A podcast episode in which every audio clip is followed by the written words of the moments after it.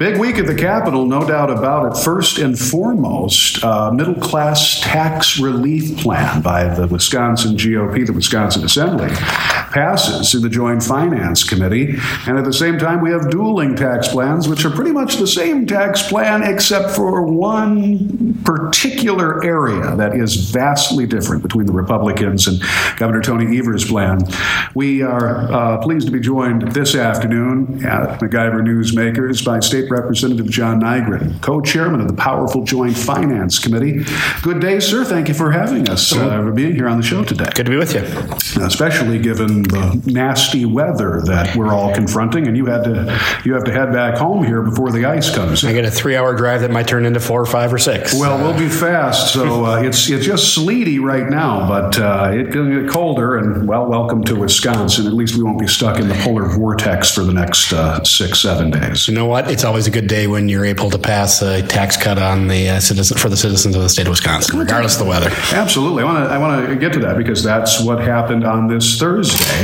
Um, but you had uh, put together an interesting piece in the Wisconsin State Journal, a column uh, that ran earlier this week, and you were talking about the differences between the GOP plan and the governor's plan, and why it is it's so important to take what has been billed as the success dividend of what's happened over the last eight years in this state, and use that surplus, that excess revenue, to pay for a middle class tax cut, as opposed to paying for that with the help of uh, cutting out a very popular and successful tax incentive program for manufacturers and uh, farmers.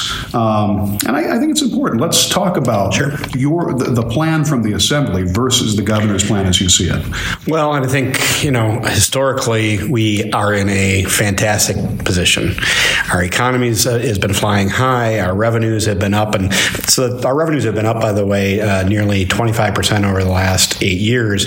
That's at the same time that we've cut taxes as a total by over eight billion, uh, income and franchise taxes by nearly four billion. Um, our revenue still continue to grow, even though we are giving more and more money back to the people who actually uh, deserve it, and, and, and, it's their money.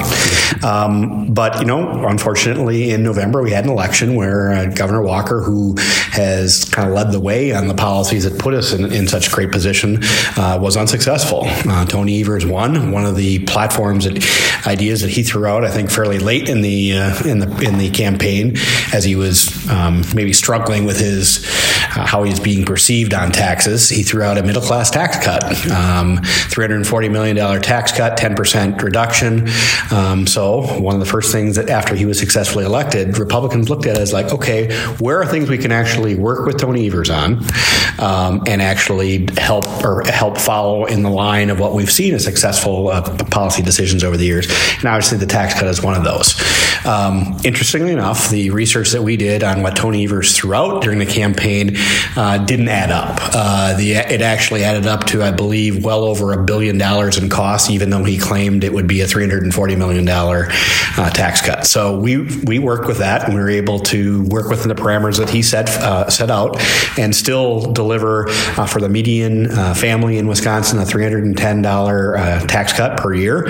We think that's substantial, but we're doing it by using the, as you call it, the, the dividend over the last eight years, um, not and not raising taxes on manufacturers and farmers who have helped get us to the place of prosperity. So, uh, my answer when asked by the media over the last few weeks about this uh, difference in opinion, opinion is why mess it up?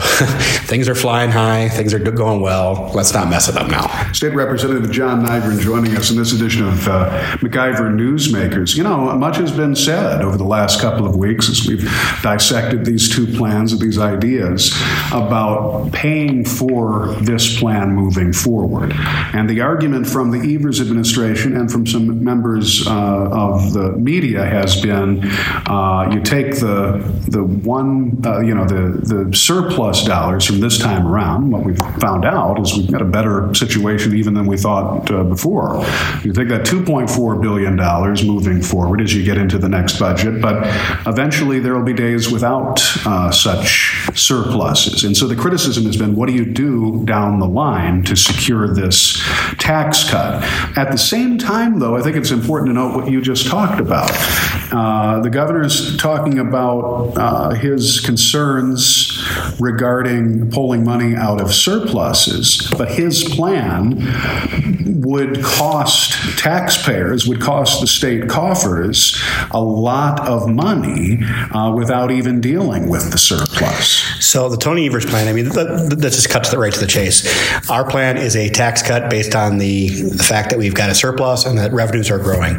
Tony Evers' plan is a tax cut by taxing someone else, uh, raising taxes on, on manufacturers and farmers, as I said, who have helped drive the economy to the point of prosperity that we see today.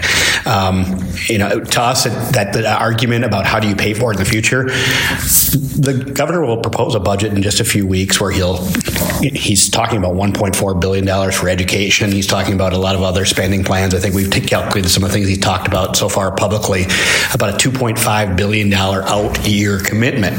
He doesn't have he doesn't have funding for that. Yet he's act, he's expecting us to say how we're going to pay for our tax cut into the future. How we're going to pay for the tax cut is how we paid for the tax cuts over the last eight years, and that's by growing our economy. Mm-hmm. Eight billion dollars in tax cuts. You, Raven, you've said this from the very beginning. Uh, the Republican-controlled legislature, also Governor Scott Walker at the time, able to continue to do this while cutting taxes. The revenues continue to climb. Uh, that's not the narrative that's been painted, of course, from the Democrats. I don't think I don't think the media, yourself, uh, maybe the exception, has actually pointed out that this is a tax increase that he's proposing, not a tax cut. Um, you know, we are, as, as we've talked about, we're in a great position, um, but we definitely need to stay on course. Um, why would you risk the growth in the manufacturing industry that we've seen? Wisconsin last year, uh, last 12 months was number uh, one in the Midwest. We can compare to Minnesota. We can compare to our neighbors quite a bit. Number one in the Midwest in manufacturing uh, growth. Uh, number two nationally only to Texas. Texas, obviously a much larger state. Why why would we mess that up? So um, you know we're going to continue on the course that we're on, and because we think it's the it's the right call for our state. I want to go back to the column that you wrote. Uh, was published earlier this week. The headline was "Let's Keep Wisconsin the Land of Opportunity." I love the the lead here. One year ago, the Chicago Tribune wrote an editorial. Take a short drive from Chicago, and you've reached the land of job opportunity. Too bad it means crossing the state line into Wisconsin. That was uh, quite an editorial from the Chicago Tribune acknowledging that their state had all kinds of problems. It's not difficult to do. Take a look at the numbers. Are you concerned um, that we could go take uh, some steps back? Uh, we could run from the land of opportunity to the land of uh, uh, a lot of Lincoln's owed to pension plans and what have you. So, well, it's not. We don't have to look too far. We look back eight eight years to see what kind of policies that the Doyle administration decisions put us in a very negative position financially. We had raided pretty much every fund we could possibly imagine, whether it be the transportation fund to the tune, I think, $1.3 billion, the patient compensation fund we owed Minnesota for reciprocity. Um, you, you, we weren't paying our bills. We took, took in federal stimulus, one time federal stimulus money to balance our budget. You know, those are things that Republicans have never done. And especially, we never had the, ac- uh, the access to one time uh, federal resources to balance our budget, yet we've been able to turn it around. So I don't think we have too far to, to look for examples of why do, we don't want to go there. State Representative John Nygren joining us, Republican from Marinette and co chair of the powerful Joint Finance Committee. Let's shift topic here a little bit. Foxconn. Lots of talk and lots of concern and lots of narrative building on uh, Foxconn. Um, I, I, think there was a communications problem, um, really, on the news that broke from Reuters last week. But we'll get to that in a second. What was in the Reuters story, which is so often missing from a lot of stories, or like the Reuters story, the main part of that is buried about the third graph from the bottom, and it said um, that Foxconn missed out on millions of dollars of incentives. Why? Because they did not come through on the job creation. Now, they did not come through on the job creation has been the point of emphasis from the mainstream media. What has been relegated to the bottom of the story or not not considered at all is that that's the way the incentives contract is written. They don't get the tax breaks if they don't deliver on the jobs and capital. Correct. No, no jobs, no tax credits. Right? It's that's that's that simple. It's the argument I, I uh, make anytime anytime that I'm, I'm challenged on that. I think it was set up appropriately. Now, you know, are there dollars that have been spent if no jobs materialize in, in Southeast Wisconsin? The answer is yes, but those dollars are being spent on things such as infrastructure, our highways, which were already in line to, to be uh, improved. So, uh, yes, there's been um, state and local dollars committed to the Foxconn project, but uh, as, as you correctly point out, we built in safeguards so that if the jobs don't materialize, there's no uh, credits changing hands from the state of Wisconsin to the Foxconn Corporation. Have you heard from Foxconn uh, recently? Uh, again, all of the stories coming out. Are they going to make a manufacturing plant there? Are they going to be R and D? All of these sorts of things. I, I have not had any direct communications with uh, Foxconn. Uh, the speaker, being that he represents that area, I think has more uh, regular communications. I guess I look to the story uh, that was reported after President Trump got involved and made a, a call to Chairman Gou, and uh, you know basically they reiterated their commitment to uh, to the, building a manufacturing facility in Wisconsin, recommitted to the 13,000 jobs. Um, you know, I, I, guess I ask myself, so if, if Foxconn never happens, if if if the cheerleaders on the left actually get their way and nothing happens, are we in a, any different position than we were when we took the vote, you know, a year plus ago? And I, I think the answer is no. I mean, I think we're still, you know, it's our it's a great uh, chance for us to reshape our economy, especially in Southeast Wisconsin, an area that has struggled. Uh, you look at Milwaukee, opportunity for people from inner city to be able to get good paying jobs. I think it's transformational for the economy, and especially in that particular part of the state. And I rep- I don't represent it. I represent northern Wisconsin. Yet Foxconn has made commitments to Green Bay. They purchased facility in Green Bay, in Eau Claire. Uh, they understand that it, it's it can't be just about Southeast Wisconsin, even though that's where it's going to have the biggest uh, impact. I think reasonable people should be able to see this one point that the Democratic Party in the state of Wisconsin and uh, the resistance left is rooting. They're cheering. They're yes. cheering for the failure of Foxconn, no doubt about it. I mean, but that's lost in the discussion as and, well. And they're cheering against opportunity for people that they claim to represent. State Representative John Nygren joining us in this edition of MacIver Newsmakers.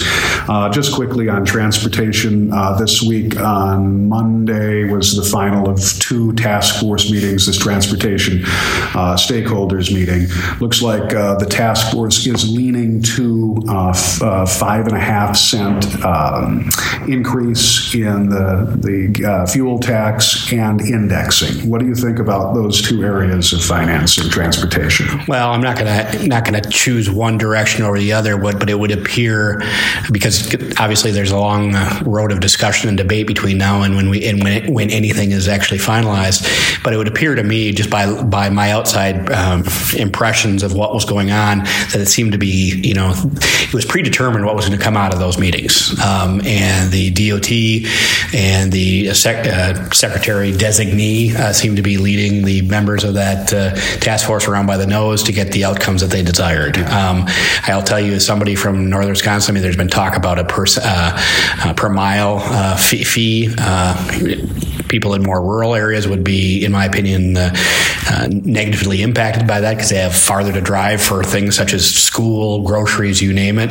Legislative um, work. Legislative work, but uh, not that I would ever put myself out there as a reason not to do something per se. But but yeah, uh, I, I, I, believe that we can have a fair discussion. I was recently asked by the media, and uh, uh, they quickly jumped on it about you know describe a pathway, I guess, right. and I, I described described a pathway that, that followed what Scott Walker, Governor Scott Walker had proposed about, you know, here we're talking about a $340 million uh, tax cut for the middle class. He had said no uh, increase, revenue increasers without some type of offset. Here's an opportunity for us to do this.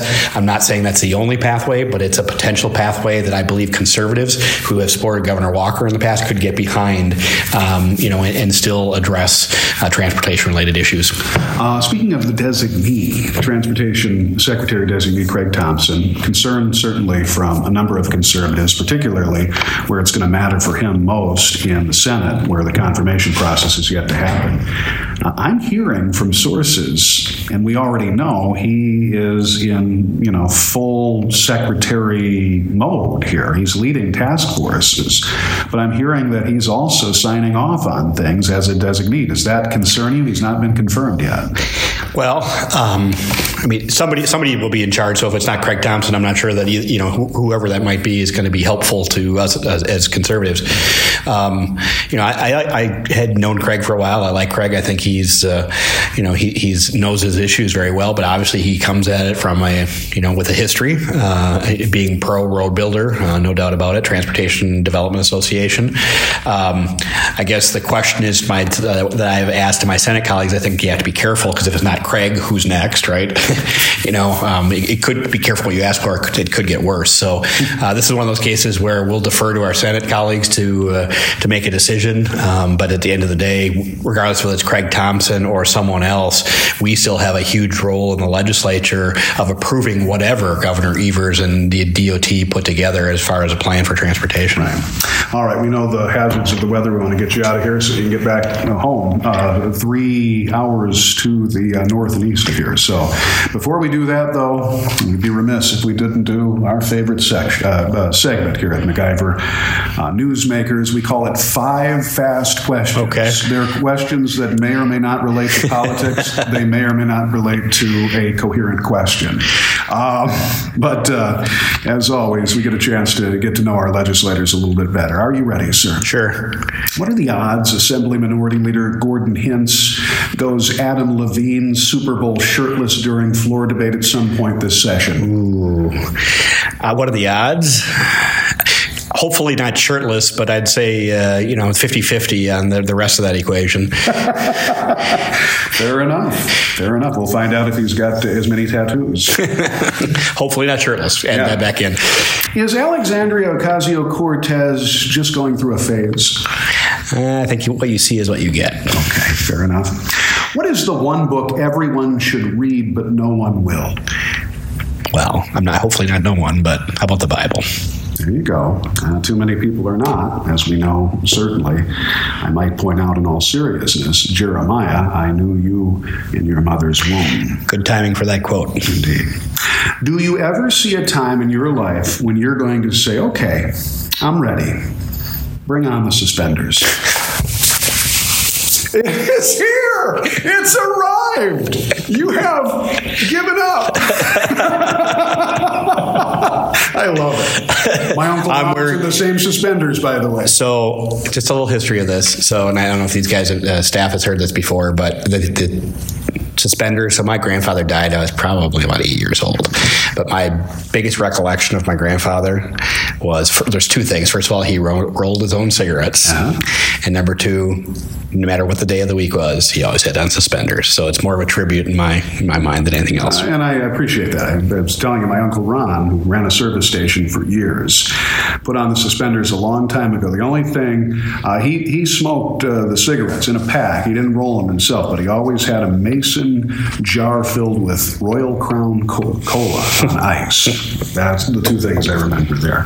Well, thank you. I appreciate it. I thought I always enjoy five fast questions. I think I particularly enjoyed it. The fact I got suspenders on. you got suspenders.